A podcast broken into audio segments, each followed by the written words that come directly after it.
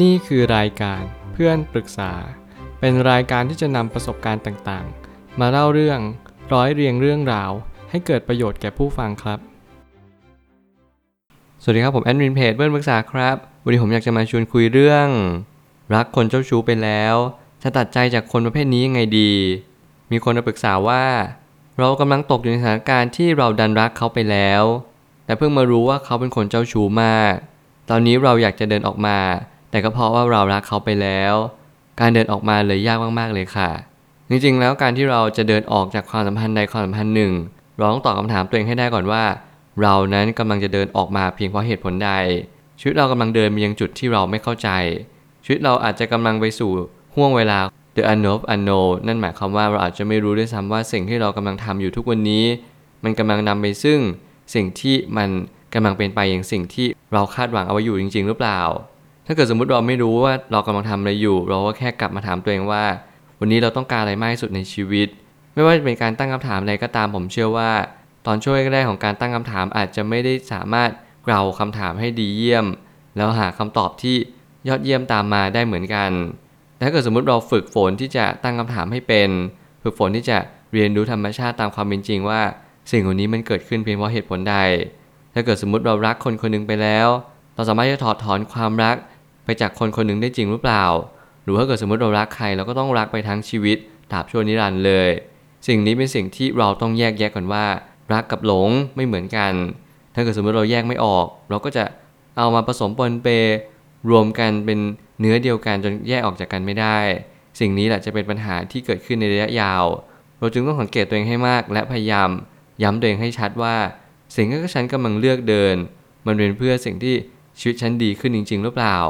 ผมไม่ตั้งคำถามขึ้นมาว่า เมื่อเราอยู่ในจุดที่เราเป็นรองเราต้องหาตัวเองในจุดที่เป็นต่อเอาไว้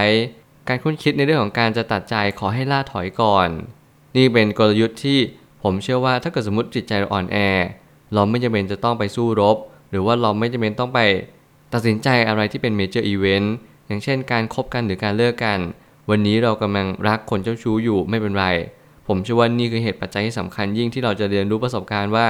ทำไมเราถึงไม่ชอบคนเจ้าชู้จริง ๆ หรือจริงๆแล้วลึกๆ เราเป็นคนที่ดึงดูดคนเจ้าชู้เข้ามายังชีวิตของเรา อะไรแน่ที่เป็นสาเหตุหลัก และอะไรก็แน่ที่ชีวิตเรากำลังบอกกับเราแล้วแจ้งเตือนกับเราว่า สิ่งนี้มันเป็นไปจริง ๆ เมื่อไหร่ก็ตามที่เราชัดเจนกับตัวเองว่าโอเค ฉันกำลังตกหลุมรักคนเจ้าชู้ซ้ำแล้วซ้ำเล่า น่าจะเป็นเหตุผลที่สำคัญต่อการใช้ชีวิตว่า เราอาจจะเป็นคนที่ชอบในลักษณะเด่นของคนเจ้าชู้นั่นคือ การมีการเกี่ยวพาราศี สิ่งต่างๆ เหล่านี้เป็นสิ่งที่ย้ำเตือนว่า เรากำลังชอบคนเจ้าชู้ โดยที่เราไม่รู้ตัว นี่เป็นสิ่งที่เราต้องแก้ไขกันว่า ทุกอย่างมีดีมีเสีย การเข้าใจตามความเป็นจริงว่า คนเจ้าชู้เขาก็มีดีในส่วนหนึ่ง แต่เขาก็มีเสียในส่วนหนึ่งเช่นกัน ถ้าเกิดสมมติกลับกันเราอยากจะได้คนไม่เจ้าชู้มา เป็นคู่ครองของเรา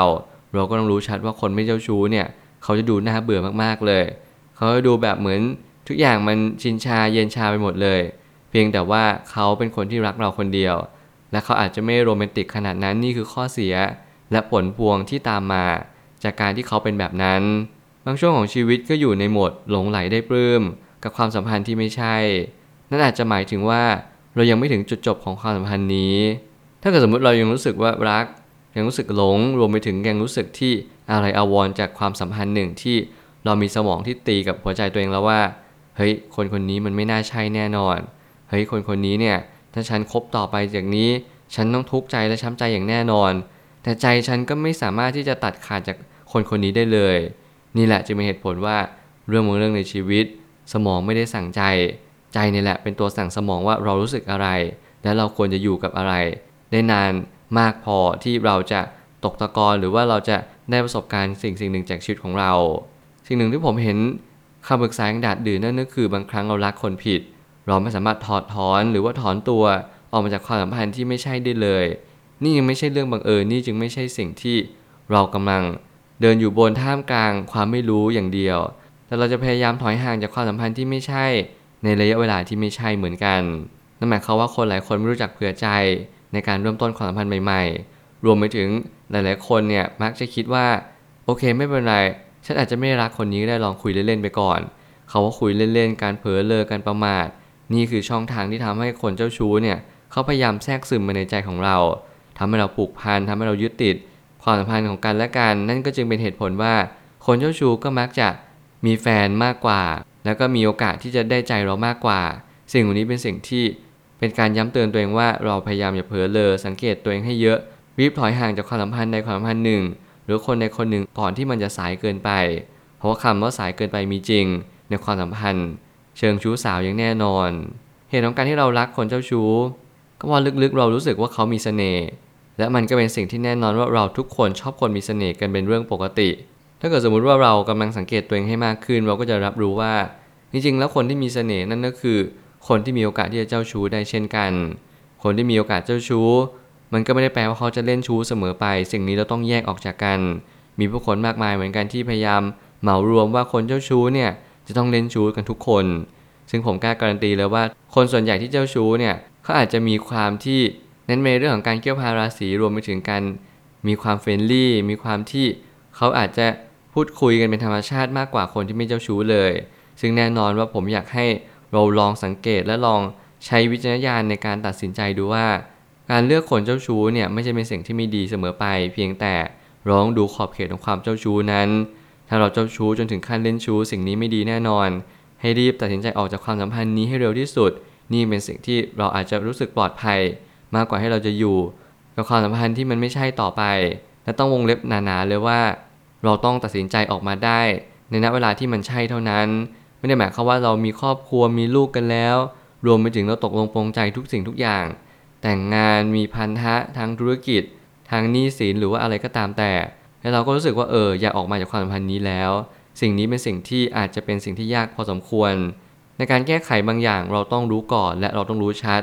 ไม่ใช่ว่าเราจะมานั่งแก้ปัญหาที่ปลายเหตุกันเป็นประจำ แต่เราต้องแก้ไขปัญหาที่ตัวเราเอง หรือต้นเหตุก่อนเสมอ นี่คือสิ่งที่สำคัญที่สุด เมื่อคนเจ้าชู้ส่วนใหญ่มักจะมีนิสัยที่ดีมากกว่าเสีย แต่ก็มีบางคนที่เขามีหน้าตาที่ดีร่วมด้วย มันจึงเป็นสาเหตุของปัญหานานาประการ ถ้าเกิดสมมติเราชอบคนที่หน้าตา และเราไม่ได้ดูที่นิสัยเป็นหลัก แน่นอนว่าเราก็มักจะเจอคนที่เจ้าชู้เป็นประจำแล้วก็เขาอาจจะมีนิสัยที่ไม่ค่อยดีไม่ว่าจะเป็นเอาแต่ใจงี่เง่า รวมไปถึงเขาก็อาจจะมีมุมมองที่ไม่เหมือนคนที่อาจจะไม่เจ้าชู้หรือหน้าตาไม่ค่อยดี สิ่งเหล่านี้เป็นสิ่งที่เราอาจจะพยายามเหมารวม แต่มันก็มีแนวโน้มที่จะเกิดขึ้น อย่างน้อยที่สุดเราพยายามสังเกตแต่ละคนแล้วก็เข้าใจแต่ละคนว่าแต่ละคนนั้นไม่เหมือนกัน บางคนสามารถเข้าใจชีวิตได้ง่าย บางคนไม่สามารถเข้าใจอะไรได้เลย นี่ยังเป็นเหตุผลในการมีชีวิตอยู่ที่แตกต่างกัน เราก็จึงมีความคิดที่ไม่เหมือนกันในแต่ละคน และในแต่ละประสบการณ์ที่ได้รับในแต่ละวัน ถ้าเกิดสมมุติเราพยายามอยากออกจากความสัมพันธ์นี้ เราต้องถามตัวเองว่า เราจะออกจากความสัมพันธ์นี้ได้อย่างไร เราจะดึงดูดคนเจ้าชู้อีกไหมในอนาคต และเราสามารถที่จะจัดการปัญหาคนเจ้าชู้ได้อยังไง ให้อยู่หมัดสิ่งเหล่านี้เป็นสิ่งที่เราต้องฝึกฝนและฝึกปรือตนเองให้มาก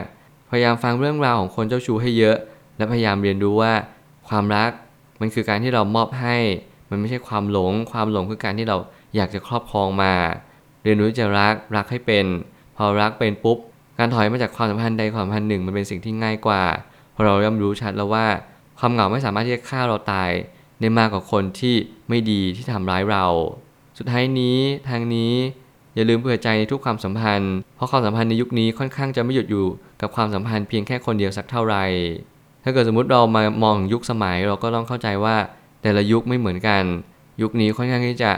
มีความย้อนแย้งในตัวเอง เช่น เรามีความอยากได้ความรักที่แท้จริง แต่เราก็ไม่เคยหยุดอยู่กับใคร รวมไปถึงการที่เราแยกความรักกับความหลงไม่ออก เรามองว่าความรักก็คือสิ่งที่มันอยู่ผูกติดกันความหลงเป็นสิ่งที่ไม่สามารถเกิดขึ้นกับเราได้ รวมไปถึงเรามักจะมองหรือประเมินตัวเองสูงเกินกว่าความเป็นจริง เรียนรู้ที่จะมองตามหลักเหตุและผลมองสิ่งที่เราเป็นไปในชีวิตประจำวัน เรามีความสุขหรือเปล่าในความสัมพันธ์นี้ หรือว่าเราไม่มีความสุขเลยในความสัมพันธ์นี้ลองชั่งน้ำหนักดู ความเจ้าชู้หรือไม่เจ้าชู้อาจจะเป็นผลพวงของความทุกข์ในระยะยาว แต่อย่างน้อยที่สุด เราต้องเช็คลิสต์ตัวเองว่า เราจะทำอย่างไร เพื่อป้องกันเพื่อหลีกเลี่ยง แล้วเมื่อไหร่ก็ตามที่เราตกลงปรงใจคบหากับคนคนหนึ่งเราสามารถที่จะมีโอกาสที่จะออกมาได้จริง ๆ หรือเปล่า ถ้าเกิดสมมติออกมาไม่ได้เรียนรู้จะรับมือและปรับตัวนี่คือสิ่งที่สำคัญที่สุดในความสัมพันธ์และการใช้ชีวิต อย่าเลือกที่จะเดินออกมาอย่างเดียว แต่ให้เลือกที่จะปรับตัวเปลี่ยนแปลง และเข้าใจรวมไปถึงยอมรับ ในบางสถานการณ์ของชีวิตด้วย นี่คือชีวิต เพราะชีวิตไม่เคยออกแบบตามใจของเราเลย ผมเชื่อว่าทุกปัญหาย่อมมีทางออกเสมอ ขอบคุณครับ รวมถึงคุณสามารถแชร์ประสบการณ์ ผ่านทาง Facebook Twitter และ YouTube และอย่าลืมติด Hashtag เพื่อนปรึกษาหรือ f r ร e n d t a l k ด้วยนะครับ